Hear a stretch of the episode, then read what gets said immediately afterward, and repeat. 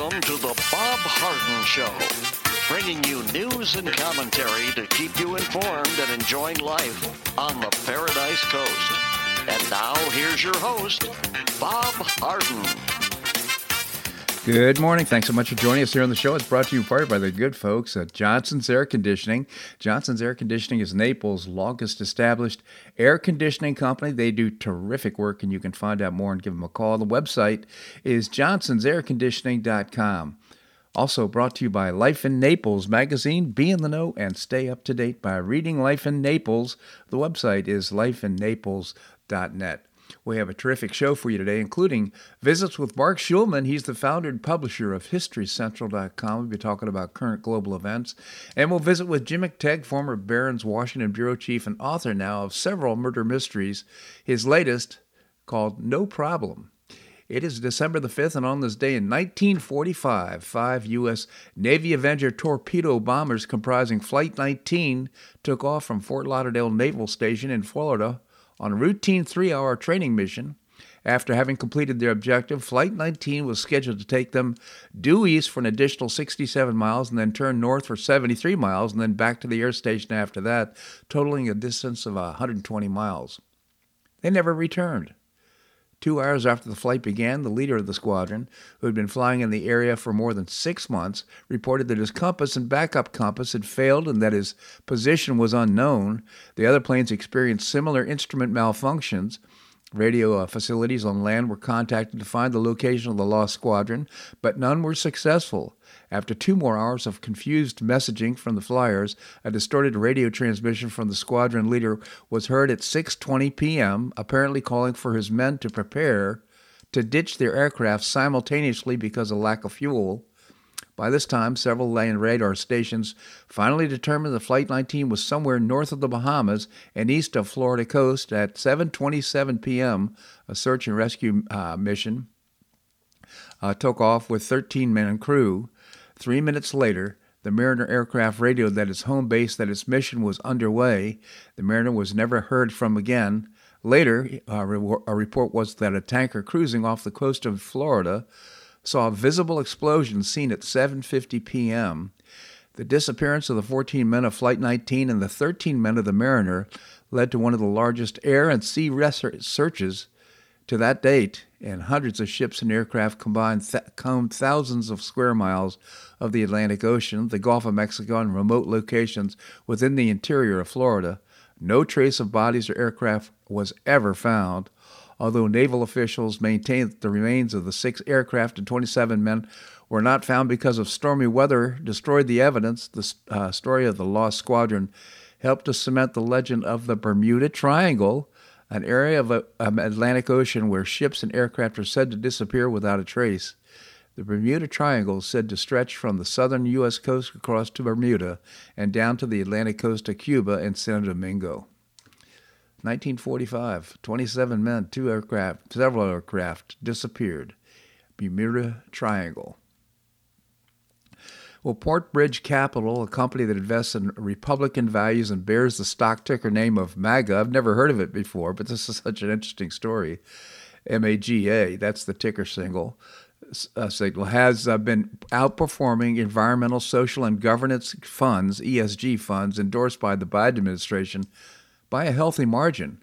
According to Bloomberg News, MAGA has produced gains at a rate of 15% higher than ESG funds and 13% more than the ESG funds invested in the S&P 500 this year, the same ESG funds that Biden White House would prefer to headline America's 401k investments. The ESG is not based on investment principles. Hal Lambert, the MAGA fund founder, told the Daily Mail Democrats are pushing to change the culture of a corporate America that will ultimately hurt investors. He's so right about this.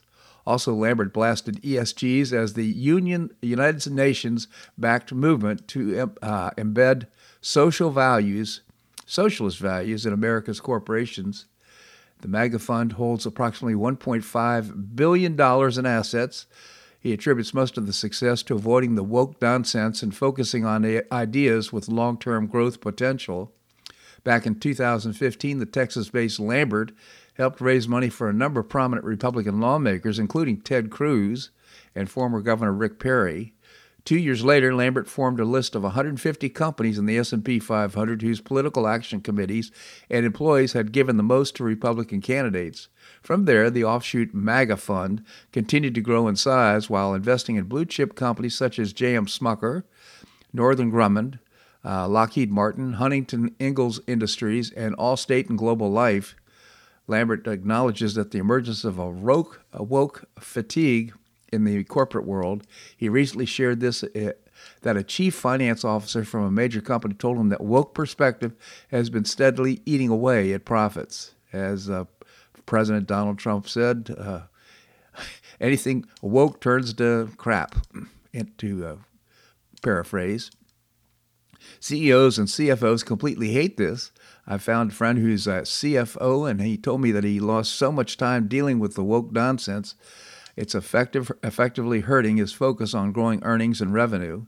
MAGA has also sizable investments in ConocoPhillips, Alaska's largest oil producer that has seen its stock rise more than 71% this year amid spiking oil and gas prices. The uh, end goal for ESG movement is to cut off corporate funding to Republican candidates, said Lambert. Let me repeat that. The end goal of ESG movement is to cut off corporate funding to Republican candidates. A company will adopt the ESG guidelines and then someone will say, "How can we give to these GOP candidates if they don't if they're against our new principles because they stand with oil and gas?" According to an analysis from Investment Metrics, 78% of global funds focusing on principles of ESG fell more than 15% below their benchmarks in the first six months of 2022. So this is I, I, just wanted to cover this story. It's so important because if you have money in a 401k or in investments, you see this thing showing up ESG. It's okay to invest in a fund that's committed to GSD, uh, ESG, but certainly don't invest all of your funds in ESG products because it will damper dampen the investment return, and uh, that's not something you want. And uh, by the way, who who decides what these principles are and how much is good? It's all subjective, in my opinion. It has nothing to do. Nice thing about uh, profitability is it's easy to determine, or the lack thereof. ESG is not our friend. Florida Surgeon General Joseph Ladapo said mRNA COVID 19 vaccines are far less safe than other vaccines based on an autopsy based clinical research in a cardiology study.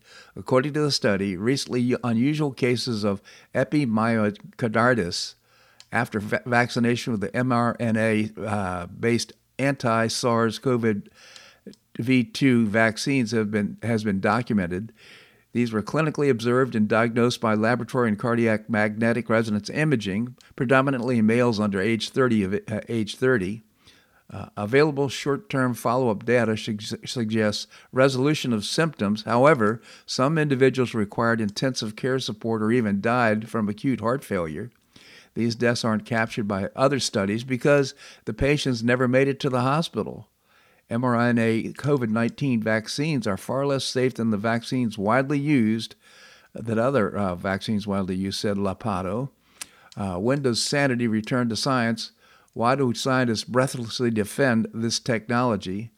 Ladapo thanked MD and research, uh, clinical researcher Tracy Hogue for highlighting the results. Autopsies found that 5 out of 35 people who died suddenly with 20 days of COVID 19 vaccination had myocarditis as a likely or possible cause of death. In October, Ladapo announced a new mRNA COVID 19 vaccine guidance announcing advising that males ages 18 to 39 old, years old from taking the vaccines due to reported 84% increase in the relative incidence of heart related deaths Unbelievable. Ladapo also warned about the risks of vaccinating healthy children with no underlying conditions. The Surgeon General questioned the CDC on Twitter. A preprint from Thailand found that 3.5% of adolescent boys had overt or subclinical myocarditis after getting the second dose of COVID 19 vaccine. Is uh, the CDC doing similar prospective studies in the U.S.? Is anyone, he asked, rhetorical question because, of course, the answer is no. Uh, so fortunate to have uh, Dr. Uh, Ladapo as our Surgeon General. Well, uh, the big story, of course, for the weekend is Elon Musk's Twitter released internal uh, discussions about censoring the Hunter Biden laptop last Friday via uh, journalist Matt Taibbi, or Tabi, I think it's Tabi. Uh, the documents revealed, which, by the way, he's got uh, received a lot of uh, vitriol from other members of the mainstream media. They say that he's turned, Matt Taibbi has turned his good career into a disgrace by toadying to the uh, richest man in the world. Another story, but so interesting. Documents reveal widespread internal and external concern at the su- suppression of the story, a decision spearheaded by Vijaya Gadde, then the head of the Trust and Safety, Twitter's top censor. The documents, mostly internal docu- communications from Twitter and emails with external parties, showed widespread unease with the decision and concerns about how it could explain to lawmakers and the public several key points from the thread so far. The decision to censor Hunter Biden laptop st- story was made without the knowledge of the CEO, Jack Dorsey. Uh, trust and safety via Vijaya Gadde, long believed to be the driving force of censorship at the company, spearheaded the decision. Numerous top Twitter employees, especially from the communications and policy teams, whose job it is to maintain relations with lawmakers and the press, expressed concern about the decision. Immediate warnings from uh, Twitter's Washington, D.C. contacts followed, including an email from a Democrat Representative Ro Khanna, uh, who warned that the decision had generated huge backlash on Capitol Hill and expressed concerns about Twitter undermining the freedom pu- to publish.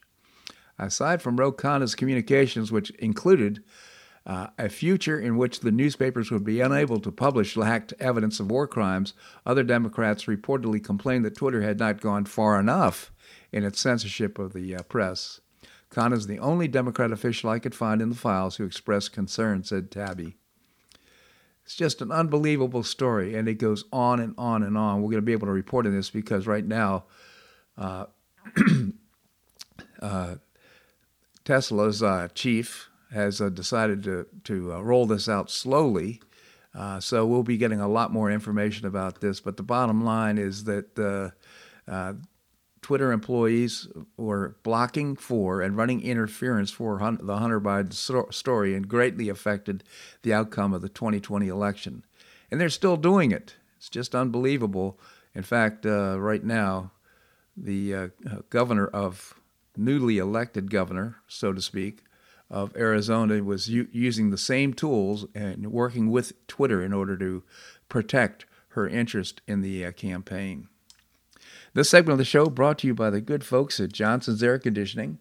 Johnson's Air Conditioning is Naples' longest established air conditioning company. I hope you'll visit johnsonsairconditioning.com. Also brought to you by Life in Naples magazine. Be in the know and stay up to date by reading Life in Naples.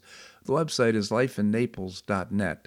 Coming up, Marc Schulman, founder and publisher of HistoryCentral.com, that and more, right here on The Bob Harden Show on the Bob Harden Broadcasting Network.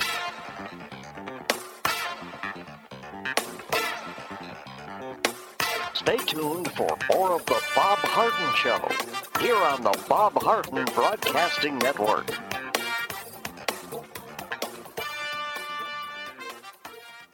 I'm Bob Harden, the host of The Bob Harden Show. One of my favorites for breakfast or lunch is Lulabee's Diner, providing great service, fabulous food, and a rockin' good time. Lulabee's Diner is a throwback to the 60s, complete with great music and a fabulous 60s decor. What I like best is a blend of great food, great value, and terrific service. Most of the friendly waitstaff has been part of Lulabee's for years. I enjoy the great choices for breakfast and lunch, and you'll find the menu has everything and anything to satisfy your taste. Lulabee's offers catering, party platters, lunch boxes, and more. Lulabee's Diner will quickly become one of your favorites for breakfast or lunch. No reservations are needed. Check out the website at lulabees.com and stop by Lulabee's Diner, open from 8 a.m. until 2 p.m. seven days a week. Lulabee's Diner in the Green Tree Shopping Center at the corner of Immokalee and Airport Pulling Roads. Stop by Lulabee's Diner for fabulous food and for a forever cool rockin' good time.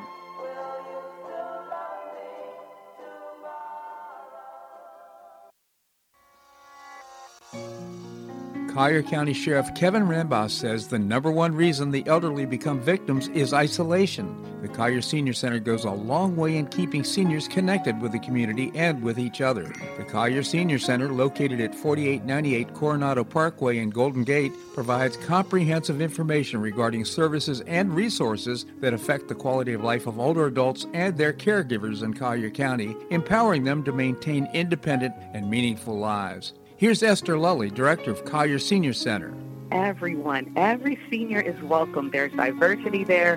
It's vibrant. It's a caring atmosphere. So there's a reason we offer the services and programs that we do. We want to help enrich the lives of senior members and provide support to their caregivers.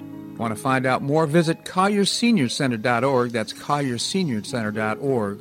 Or call the Collier Senior Center at 239 252 4541. That's 252 4541.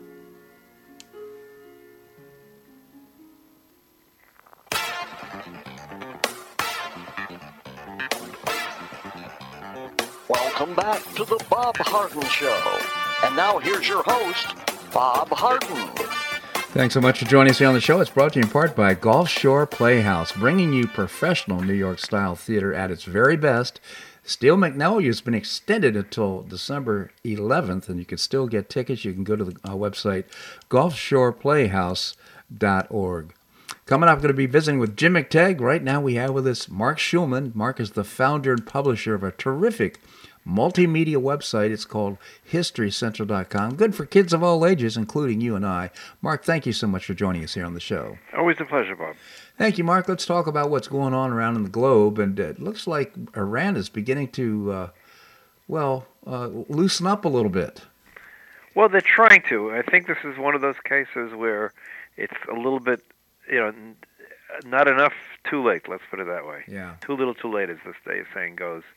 You know, they're they're trying to respond, but it looks like they're they're losing control of the situation, and the the demonstrators now are not not demonstrating about the hijab only. They're demonstrating they want the ayatollahs gone. They're demonstrating for regime change, and you know it's you know we keep on discussing this over many many months, and my my odds keep on growing slightly every week that goes by every week that the government does not manage to put down the demonstrations and does not manage to stop them It's another week where it's closer and closer to the possibility there might actually be a, a change in, in Iran. I mean, don't I wouldn't count, you know, let's not count our chickens yet, but it's a real, real possibility. No, I agree. And and uh, the thing that makes it the optics of attacking women, I think, are just uh, so egregious around the world. I just can't imagine any kind of support at all for what's going on in Iran for with. Uh, the things that they're doing to people, and uh, uh, and, and no, but women are targets. Look at the Taliban, and you know they came back to power, and what did they do? Of course,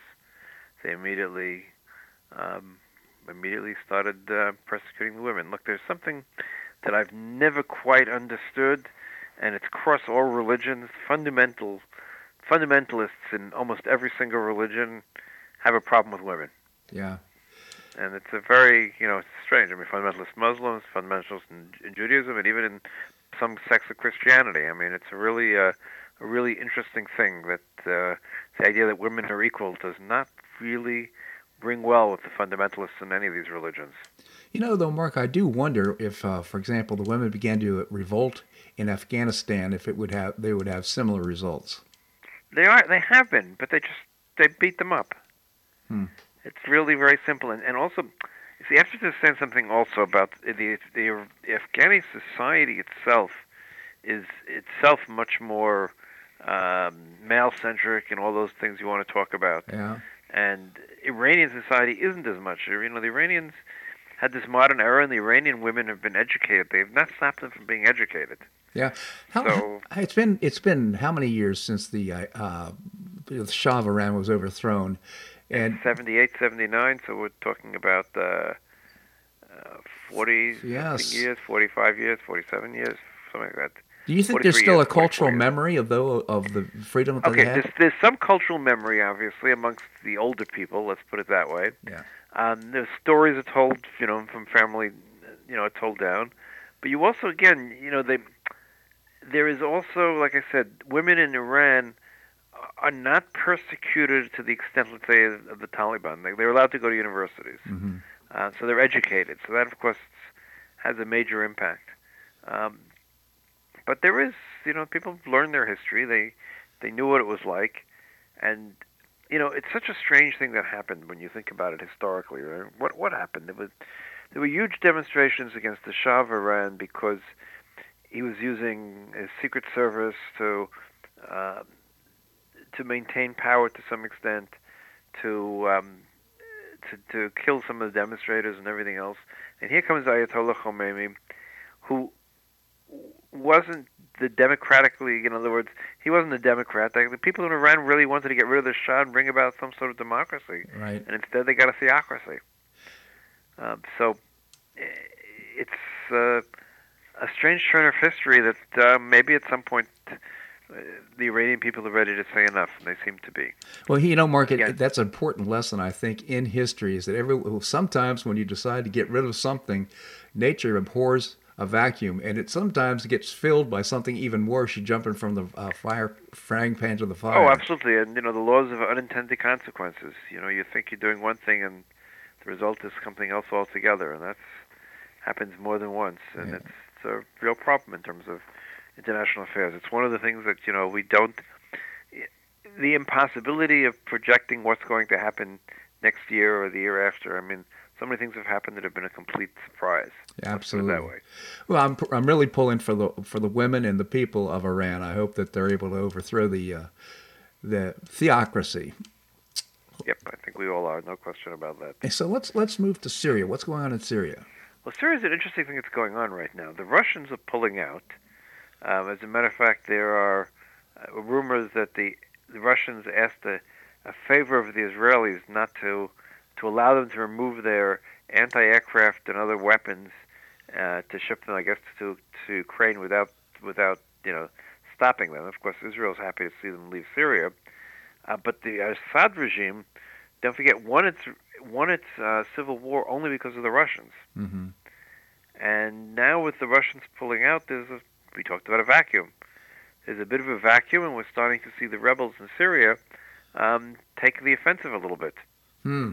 And so we could, I mean, I'll put this on the could side because it's not something that I would necessarily bet's going to happen, but we could see a situation where um, the clock is turned back and Assad, the Assad regime is once again in, in trouble. Now, this time he has the Iranians who are supporting him and propping him up.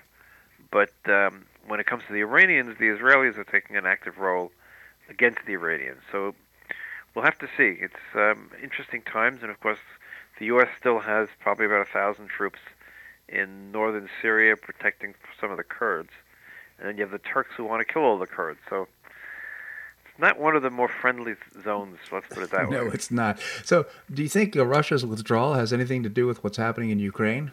Oh, absolutely. Oh, they're withdrawing because they need they need the missiles, they need yeah. the the planes. They just don't, you know, they're they're pulling down wherever they can because they're, you know, they're scraping the bottom of the barrel, barrel, so to speak in order to get armaments for their for their fight in Ukraine.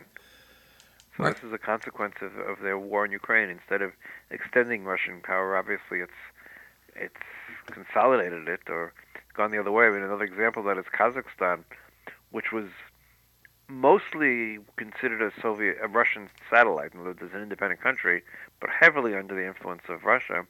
But they're declaring their independence from Russia at this point because their view is very simple. You know what? What are the Russians going to do? Invade Kazakhstan? They can't seem to succeed in Ukraine. They're not ready to start a two-front war. So interesting things are happening. Well, of course, on the uh, financial front, uh, Russia said they, they want to. There's a movement to put a cap on the, the price of oil at sixty dollars a barrel. Russia doesn't want to go along, so this this gets very complicated. No, absolutely, um, absolutely, but um, again, look, the Russians are, are, really hurting. They had really expected uh, to really be able to squeeze the Europeans because of the winter and lack of gas, but because winter started off quite mild in, in Europe this year, um, actually in much much of the world, but the result is being that they haven't been using the same amount of gas supplies, and we're now in December, and the gas reserves of most European countries are still at 100 percent. Wow. Because they've been buying on the market from different places. They've been getting uh, LNG gas from the United States and other places. and so they've managed to maintain their supply of gas, and of course they've also um, held, you know, they've they've asked people to to ration the use to some extent and conserve energy and all those sort of things, and it's worked. Yeah, interesting. Simply worked. Marc, I need to take a, just a little break. Can you stick around? Absolutely, Bob. All right, we're going to have more here on the Bob Harden Show on the Bob Harden Broadcasting Network.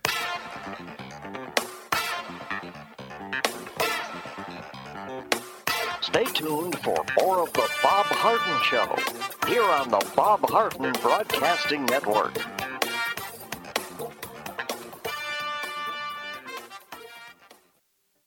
You have questions about your retirement?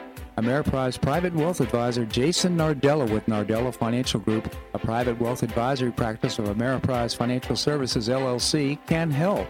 With the exclusive Confident Retirement approach, you'll work together to develop a retirement roadmap to get you where you want to go. Call Nardella Financial Group today at 239 325 1041. That's 239 325 1041 Office is located at 9015 Strada Stell Court, Suite 103, Naples, Florida. The Confident Retirement Approach is not a guarantee of future financial results. Investment advisory products and services are made available through Ameriprise Financial Services, LLC, a registered investment advisor.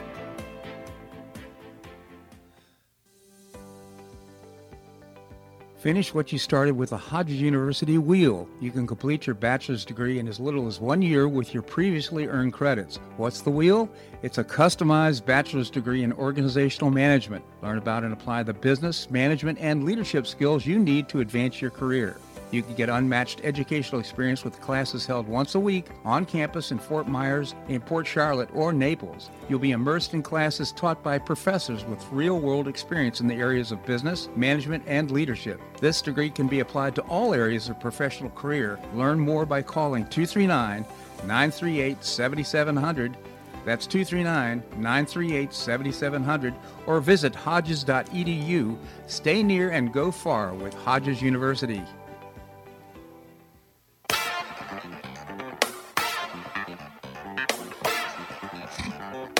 Welcome back to the Bob Harden Show. And now here's your host, Bob Harden. Thanks so much for joining us here on the show. It's brought to you in part by the Foundation for Government Accountability. Among other things, creating policies and programs to get able bodied folks off of welfare and back to work. It's a moral imperative. And you can find out more by visiting the website, thefga.org. Coming up, we get a visit with Jim McTague. Right now, we continue the conversation with Marc Schulman, the founder and publisher of HistoryCentral.com. Again, Marc, thank you so much for joining us. Always a pleasure, Bob. Marc, it's so interesting to see the developments in China right now. It's in some ways parallels what's happening in Iran. What are your thoughts? Well, very much. I mean, again, um, the Chinese government, there was a deal. A deal was, we'll make sure you're prosperous and you have personal freedoms the sense of you know being able to travel and all those sort of things. You just stay out of politics and let us handle politics, and you don't get involved. And that deal was um, sort of destroyed by their COVID-19 policy. In other words, their COVID-19 policy makes the most you know strict things that happen in the United States or anywhere else in the world look like nothing at all. In other words, they've really um, you know they're locked down cities. They, people can't travel if people are sick, they force them into hospitalizations, and not in exactly what one would say a luxury hospital. Is the understatement. And so people are very, very angry over a very long period of time, and it keeps on going on. And China is is insisting on this COVID zero policy. Now, China has a real problem because they, for reasons that no one quite understands, they refuse to buy the vaccines, and their own vaccine didn't really work. Yeah. So they have an unvaccinated population um, they don't have enough hospital beds to, to take care of large numbers of sick people if, if it happens. Um, so they're really stuck. In other words, and of course, almost no one has had COVID because of the you know because of the lockdowns over the last three years. So here you have a a virus that is uh, more contagious than ever um, in a population that has absolutely no defenses, and a country that doesn't have a second line of defense, i.e., a good hospital system deal with sick patients. You know, Marc, so, I have. Uh, it just occurs to me that, that when they struck that deal and went along with it, of course, a lot of folks were out in the fields with an oxen and uh, with uh, antiquated equipment in the dark ages, so to speak. Now that uh, China has advanced, do you think that uh, you know, according to uh, Maslow's hierarchy of needs, people's needs change as they go up the up the hierarchy? Do you think that's part of the equation? I think it's part of the equation. Uh, but I'm not sure. You know, it's it's it's not a. I don't want to take our cultural norms and place them on China. Yeah. I think it's part of the equation without a doubt. Um, but you know, again, it's a it's a trade-off because again, the Chinese have always been rather ruthless against any sort of demonstration against their political rule, and so people have to make a choice. You know, whether you're going to take a risk like that in a society whose surveillance is is total in other words, if we think about the fact that Facebook and Google and all these people know a lot about us and uh, local governments, you know, because of traffic cams and all these sort of things, in China it's one source. Everything's being fed into the government. Right.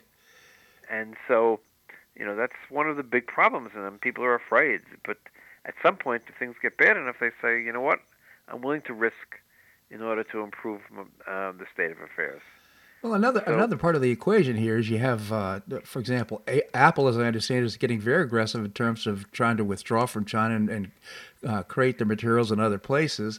Uh, their sh- economy's been shut down in so many different ways. Uh, it just makes me wonder, perhaps there's not a little death by a thousand cuts, many self-inflicted here. No, absolutely. There's no question. Look, Apple, Apple's greatest vulnerability as a company has probably been its reliance on China and so it's slowly backing away from that. But that takes time, obviously. Yeah. Um, but it, it is clearly backing away from that.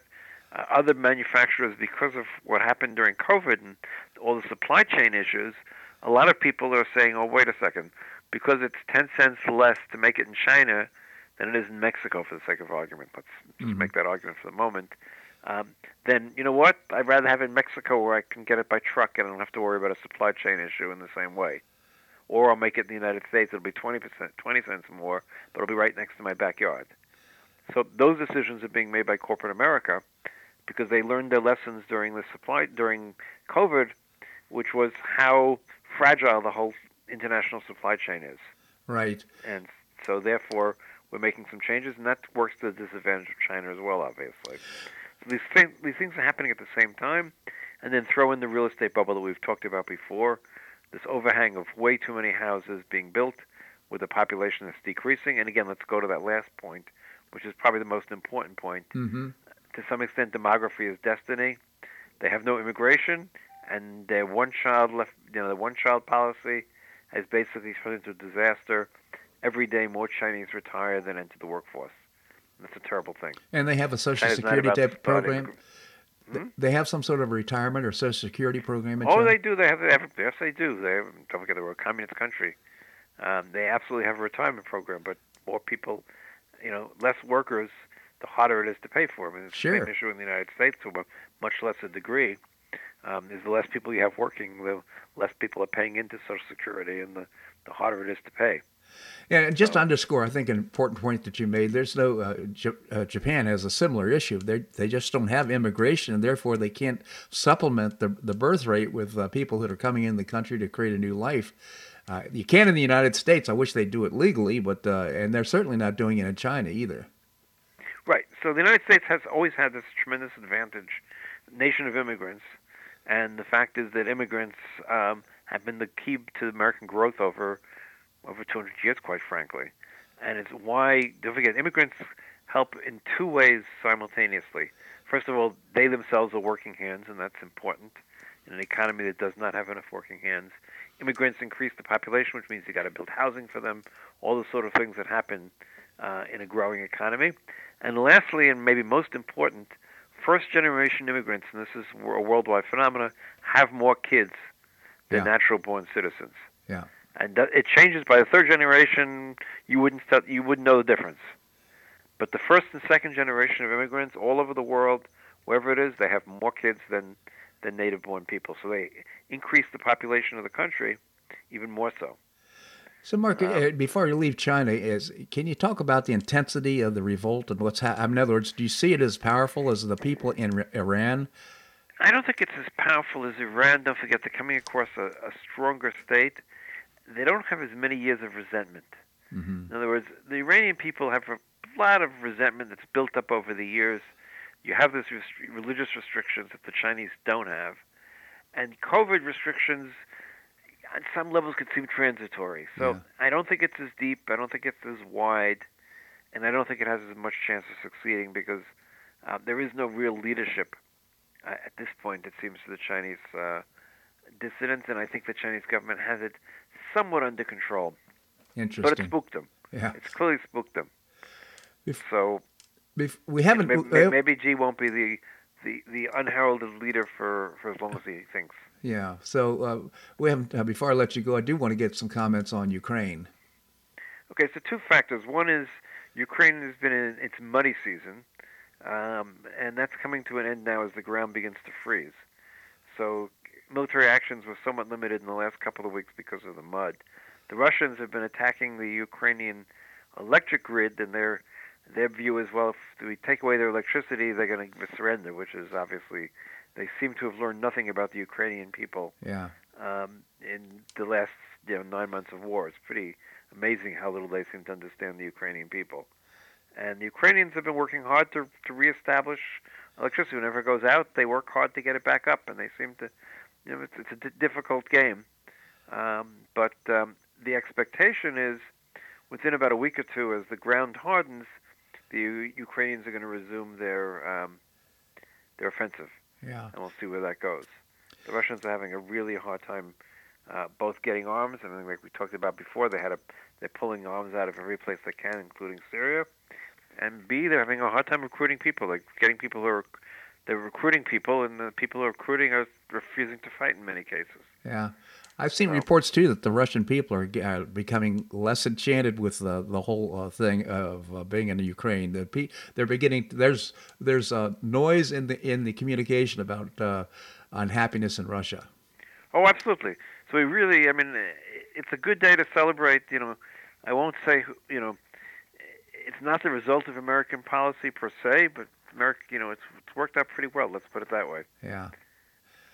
So Yeah, it is so interesting indeed. Marc Schulman again, the founder and publisher of HistoryCentral.com. HistoryCentral.com is a multimedia website. I hope you'll check it out. Uh, and uh, it's good for kids of all ages, including you and I. Marc, always appreciate your commentary here on the show. Thank you so much for joining us. have a great week, Bob. You as well. Thank you. All right, we're going to have more here on The Bob Harden Show on the Bob Harden Broadcasting Network.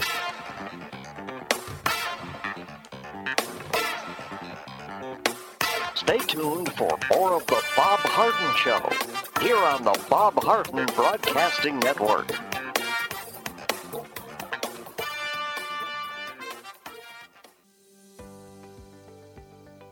Finish what you started with a Hodges University wheel. You can complete your bachelor's degree in as little as one year with your previously earned credits. What's the wheel? It's a customized bachelor's degree in organizational management. Learn about and apply the business, management, and leadership skills you need to advance your career.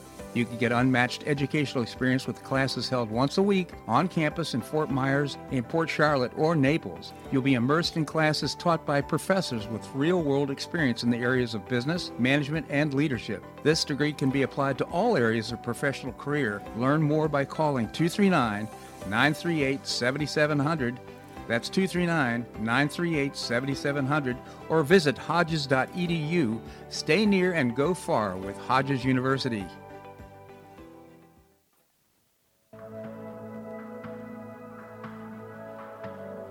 Do you suffer from joint pain in your shoulders, hips, or knees? I was suffering from debilitating pain in my knees. On a referral, I saw Dr. George Markovich with the Institute for Orthopedic Surgery and Sports Medicine. He successfully treated my symptoms and pain for several months. Finally, having exhausted all alternatives for pain management, Dr. Markovich and I agreed that surgery was my best alternative. Dr. Markovich replaced both of my knees in 2006, and I now have full range of motion in both knees, and I have no pain. I now play golf and exercise free of debilitating pain in my knees. Don't suffer needlessly with joint pain.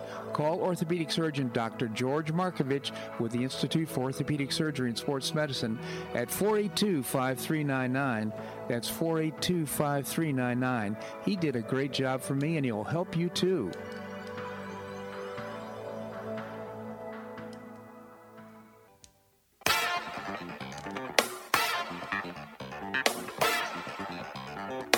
Welcome back to the Bob Harden Show. And now here's your host, Bob Harden. Thanks so much for joining us here on the show. We're providing you news and commentary rooted in a commitment to individual liberty, personal responsibility, limited government, and the rule of law. Coming up, we're going to visit with Jim McTague, former Barron's Washington Bureau Chief and author of Murder Mysteries. Great, great reads. His latest is No Problem. The Federal Bureau of Investigation met weekly with large social media platforms to collaborate on moderating content, according to a de- deposition this week from FBI Supervisory Special Agent Evan Chan, Elvis Chan. Now, this follows on, of course, Elon Musk's uh, dropping uh, Twitter information on what's happened. So this kind of coincides with the whole uh, whole Twitter debacle, Twittergate, I guess we'll call it. Who was one of F- two FBI agents who contacted Facebook ahead of its censoring of Biden laptop, warning of potential Russian disinformation operation, said the FBI's Foreign Influence Task Force and the Cybersecurity and Infrastructure Security Agency officials met weekly with social media now weekly met weekly with social media companies to remove specific accounts ahead of the 2020 presidential election, according to his deposition. The deposition was part of a lawsuit filed against the Biden administration for allegedly censoring American speech in the name of misinformation, led by Schmitt and Republican Attorney General Jeff Landry of Louisiana. Since filing our lawsuit, we've uncovered troves of discovery that show a massive censorship enterprise, Schmitt said. Now we're deposing top government officials, and we're one of the first to get a look under the hood. The information we've uncovered through these depositions has been shocking, to say the least. The FBI met weekly with large social media platforms to collaborate on moderating content, according to the deposition this week. The two uh, AGs filed their lawsuit against the Biden administration in May. Discovery was granted in July to allow the Republicans to gather information and documents from the Biden administration and social media companies. Deposition requests were approved in October. Dr. Anthony Fauci was defo- deposed on November the 23rd and reportedly claimed not to recall details about his role in helping social media companies censor content about COVID 19. He seems to recall everything else. He actually uh, recalls science by memory, but conveniently lost his memory uh, in his deposition. Chan reportedly stated that the meetings were once held quarterly, but increased to the election neared as the election neared to be headed monthly and then weekly. He also claimed there could be potentially a Russian hack and leak operation shortly before the election. In other words, that's what they were using as an excuse to kind of shelter uh, the public from the information about the laptop. The FBI also allegedly sent a list of social media accounts to remove for posting disinformation and label them as malign foreign influence operations. Can you believe that? They would then follow up uh, the accounts and have them deplatformed or the posts had been removed. It's clear from Tuesday's deposition that the FBI has an extremely close role in working to censor freedom of speech, Smith said. Stay tuned, he said. Landry said Americans should be angered that during the 2020 election cycle, federal agencies peddled information that has since been disproven. Thank you, FBI. The case is just one of the many steps we've taken to stand up for American First Amendment rights our, for our citizens, he continued. No American should be censored by the government. Former White House Press Secretary Jen Psaki and former senior COVID 19 advisor Andrew Slavitt are also expected to testify. So, again, as he said, uh, stay tuned. And then Representative Jim Jordan, the ranking member of the House Judiciary Committee, joined Breitbart News Washington Bureau Chief Matt Boyle uh, on a, a, show, on a podcast, slamming the latest effort to pass the derided Journalism, Competition, and Preservation Act, JP, JCPA. Former uh, uh, Representative Jordan has staunchly opposed the JCPA from the start. Other top rep- uh, Republicans who oppose the media bailout include Kevin McCarthy and uh, Minority Whip Steve Scalise. In the Senate, the bill has been uh, publicly opposed by Senators Blackburn, Rubio, Cotton, Lee, and Hawley. This is big tech, big media, big government, all colluding to limit who gets defined as a journalist and then to limit the information that we, the people, get to see, said Jordan. Look no further than what has been in the news the last 24 hours, which is what big tech, big media, big government did relative to the Hunter Biden story, for goodness sake, he said. The bill uh, would codify the ridiculous things that happened in October of 2020 when they suppressed that story. And I think you can make a credible argument that, in fact, uh, made a difference in the election, and for that, Joe Biden should not be president, uh, said uh, Jordan. This bill is totally wrong, but number one is how they would define what a journalist is, and then deciding that you form a cartel to go about the other big tech cartel, but also is going to do to get big government involved with big tech and big media in further collusion to censor conservative speech. This is really a shame. It's tentatively scheduled for Wednesday, said Jordan, of a rumored House Judiciary markup on the bill. We will uh, there be in the uh, arguments. We'll, uh, we've been uh, talking here again. The New York Times and Washington Post. They'll be happy to get together and form a cartel and go talk with big tech. But the independent journalists out there, or smaller startups, or conservative outlets, they're concerned about how the whole thing will play out. And of course, everybody should be concerned about this a collusion with big tech, with uh, Democrat Party, and uh, with the media, mainstream media. My gut tells me, he said, that their plan is to have this marked up and have it out of committee and then throw it into something else. So they'll probably try to pass this bill uh, through uh, attaching it to uh, as an adjoinder to some other bill, which of course is uh, how the things get done, unfortunately, in Washington D.C. All right, coming up, we're going to be visiting with Jim McTague, former Barron's Washington bureau chief. That and more right here in the Bob Harden Show on the Bob Harden Broadcasting Network.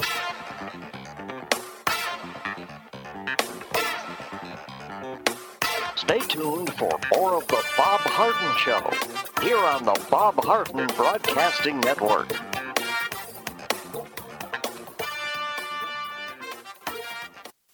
You have questions about your retirement? Ameriprise Private Wealth Advisor Jason Nardella with Nardella Financial Group, a private wealth advisory practice of Ameriprise Financial Services LLC, can help. With the exclusive Confident Retirement approach, You'll work together to develop a retirement roadmap to get you where you want to go. Call Nardella Financial Group today at 239 325 1041. That's 239 325 1041. Office is located at 9015 Strada Stell Court, Suite 103, Naples, Florida. The Confident Retirement Approach is not a guarantee of future financial results. Investment advisory products and services are made available through Ameriprise Financial Services, LLC, a registered investment advisor.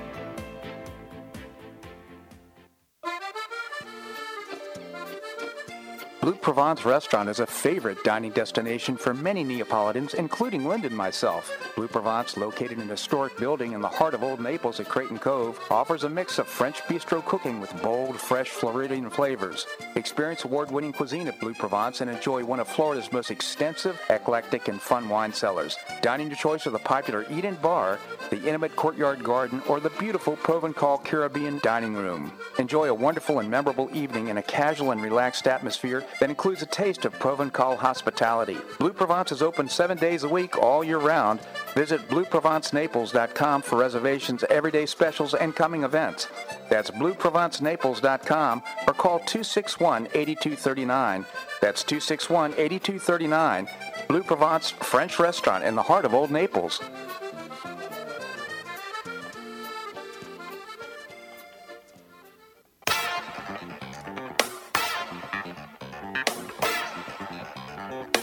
Welcome back to the Bob Harden Show. And now here's your host, Bob Harden. Thanks so much for joining us here on the show. It's brought to you in part by Choice Social. Choice Social is a new, refreshing social networking platform. And you can find out more and download the app by visiting the website choicesocial.us. We have this Jim McTague, as I mentioned before the break. He's the former Barron's Washington bureau chief. He's since retired, moved up to the Lancaster, Pennsylvania area, and he's writing great murder mysteries. He's there are sequels, one to another. There's the first, Follow the Leader. His second book, Shake the Money Tree, and third is No Problem. Jim, thank you so much for joining us here on the show. Oh, it's a pleasure, Bob. speaking of crime, the crime of the century is the uh, government cover up of Hunter Biden's laptop, and and uh, it's amazing that the um, the deep state. I mean, there's a smoking gun that uh, the deep state is real, And uh, let me remind your listeners that I'm not a Trump fan. I really despise the guy. Uh, however, uh, the high crimes and misdemeanors uh, by the FBI against this guy deserve uh, investigation after investigation, and we probably need a an overhaul of that entire agency. And um, let me also add that I have relatives and friends that are FBI agents, and and they're they're wonderful people. You can't you can't denounce the whole agency because of a corruption by uh, people at the top.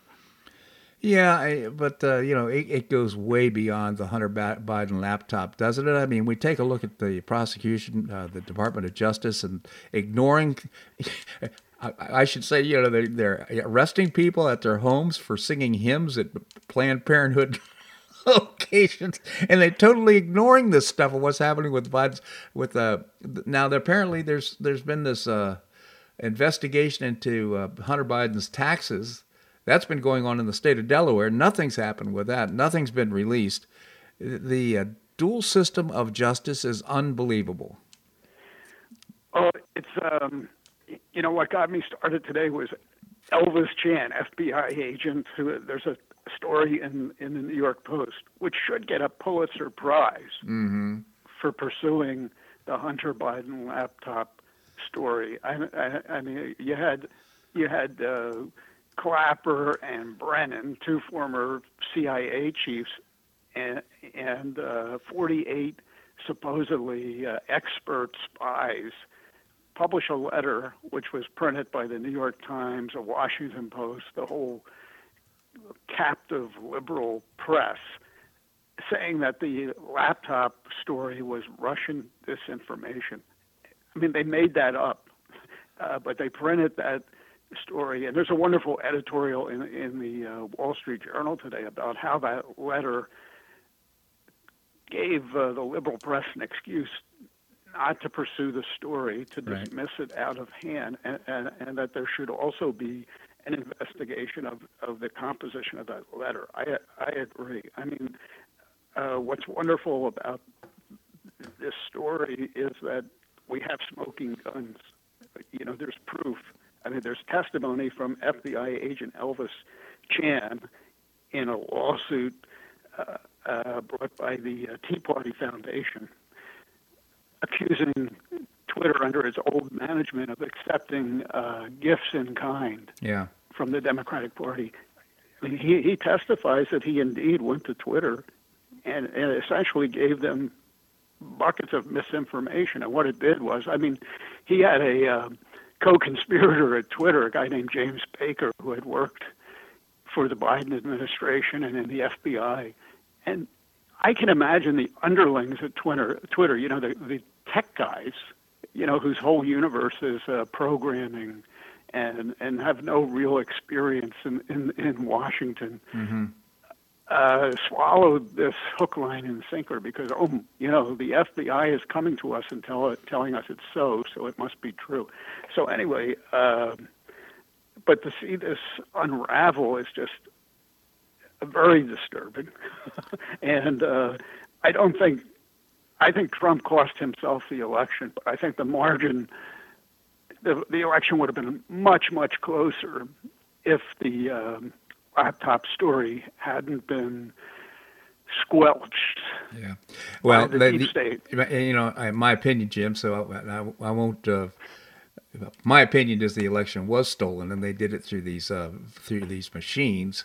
Uh, the whole thing that the counting stopped at 11 o'clock at night, and they put in new algorithms, and voila, Biden was ahead. It was it's been such a joke. He's campaigning from his basement. I mean, the, the evidence is overwhelming. The election was stolen. I, I mean, I totally believe well, that. Well, see, I disagree because I don't think you have a smoking gun with the uh, vote counting, and I, you know, I, I've repeated, I've covered dozens and dozens of elections, local, uh, statewide, sure. national, and I've seen people try to rig districts. You know, and, and it's almost impossible to rig the vote in, in a district without getting caught because there are too many big mouths and it's too complex. So to, to rig a nationwide election I don't see the evidence. However, in the case of the Hunter Biden laptop, uh, evidence is raining down from the sky. It's just, yeah. uh, and it's it's really a wedge in the door to to really expose how captive the federal the bureaucracy is. It's a captive of the Democratic Party. It's a tool of the Democratic Party, and it's inimical to the uh, democracy and you know, and our personal freedoms. I mean, it's they're engaging in official censorship. Uh, well, not only that, but they're committing crimes, in my opinion. I mean, the whole to tamper with elections like that is a federal crime, and uh, my hope is that justice will be done. We end up leveling the playing field on how justice is done here in the United States. And these people that signed the letter, I, I would love to see each and every one of them have to come up and testify and tell the tell us the evidence they had to sign that letter that uh, that this was Russian disinformation. It's, just shocking. Uh, but the, the, lefties are still trying to cover it up. I mean, uh, where's Waldo? You know, there's books where they have a character Waldo in a, in a crowd of cartoon characters, and you have to pick him out. Yeah. Well, if you go through the newspapers uh, for the past week, the, uh, the Washington Post, the New York Times, uh, you know, the L.A. Times, you can't find a serious Hunter Biden laptop story. Right. There's a piece in, in the uh, New York Times that makes light of it. That makes it like a uh, some kind of comical situation that people on the on the right and the Hunter Carlsons of the world are trying to turn into uh, something bigger than it is, and yeah. it, it's it's just. I mean, the reporter is ho- either hopefully naive or he's in the bucket too, and he's you know he's being his stories are being written by somebody in the administration. Apparently, you, you know, it's just very disturbing that we don't have the uh, clinically detached press that we used to have. That you know, pursued the truth and the facts no matter where they led. Those days are gone. They certainly are. I mean, it's uh, to call them the press is uh, yeah, I wish it were. I wish we had people who uh, were reporting the truth, but unfortunately, we ha- we end up with this kind of a echo chamber where the information is circulated among conservatives, let's say, and, they, and the websites that they go to, they're talking to each other, as is the liberals. They're talking to each other too. I mean, it, it's uh, and the consequence is the information, the real information, the real news, and just take this. And how about what happened in Arizona? I mean, Katie Hobbs as being the referee as well as the candidate and uh, you just can't make this stuff up about everything that happened in Arizona. So, so I, I haven't followed the Arizona race that closely. I'm sorry. I, I've always written yeah. Arizona off as kind of a, one of the you know wacky places. So, yeah. um, but the um, I, I'm just I just think the you know we need a, a smaller, streamlined government you know, the, the people who had it right were actually Clinton and Gore, who tried to mo- modernize the federal government and replace a lot of workers with computers. And they couldn't do it because the um, the procurement system is so corrupt. They couldn't get good machinery, and the unions are so strong. They they did shrink government, but they couldn't do, do it that radically. And then after the Iraq War, uh, the government wanted to help displace veterans. So it made it easy for them to get into the bureaucracy. And so they enlarged the federal government. You know, it was a, a noble cause to help help veterans, but in the long run, it's a disservice to uh, to America. We need a smaller, uh, better run uh, government, and uh, we can del- if you know if Amazon can deliver packages all over the the world uh, using computers and robotics, uh, you know we should we should be able to to fix the federal government. So we need fewer bureaucrats to deliver services. Yeah, for your lips to God's ear. Again, Jim McTague, former Barron's Washington bureau chief. His latest book, No Problem. Check it out. Jim McTague, James McTague, I'm sure is how it's uh, featured. Uh, uh, MC capital T A G U E. Jim, appreciate your commentary here on the show. Thank you so much for joining us. Thank you, Bob. My pleasure indeed. Well, that's a wrap here on today's show. I hope you'll join us tomorrow. We've got great guests, including Kathleen Passidomo, the Senate of the Florida the president of the uh, Florida Senate. Uh, we'll also visit with Boo Mortensen. We'll find out what's new with Boo. And Seton Motley, the founder and president of Less Government, will be joining us as well. Always appreciate your comments on the show. You can send me an email at bobharden at hotmail.com. bobharden at hotmail.com. I hope you make it a great day on the Paradise Coast or wherever you are. Namaste.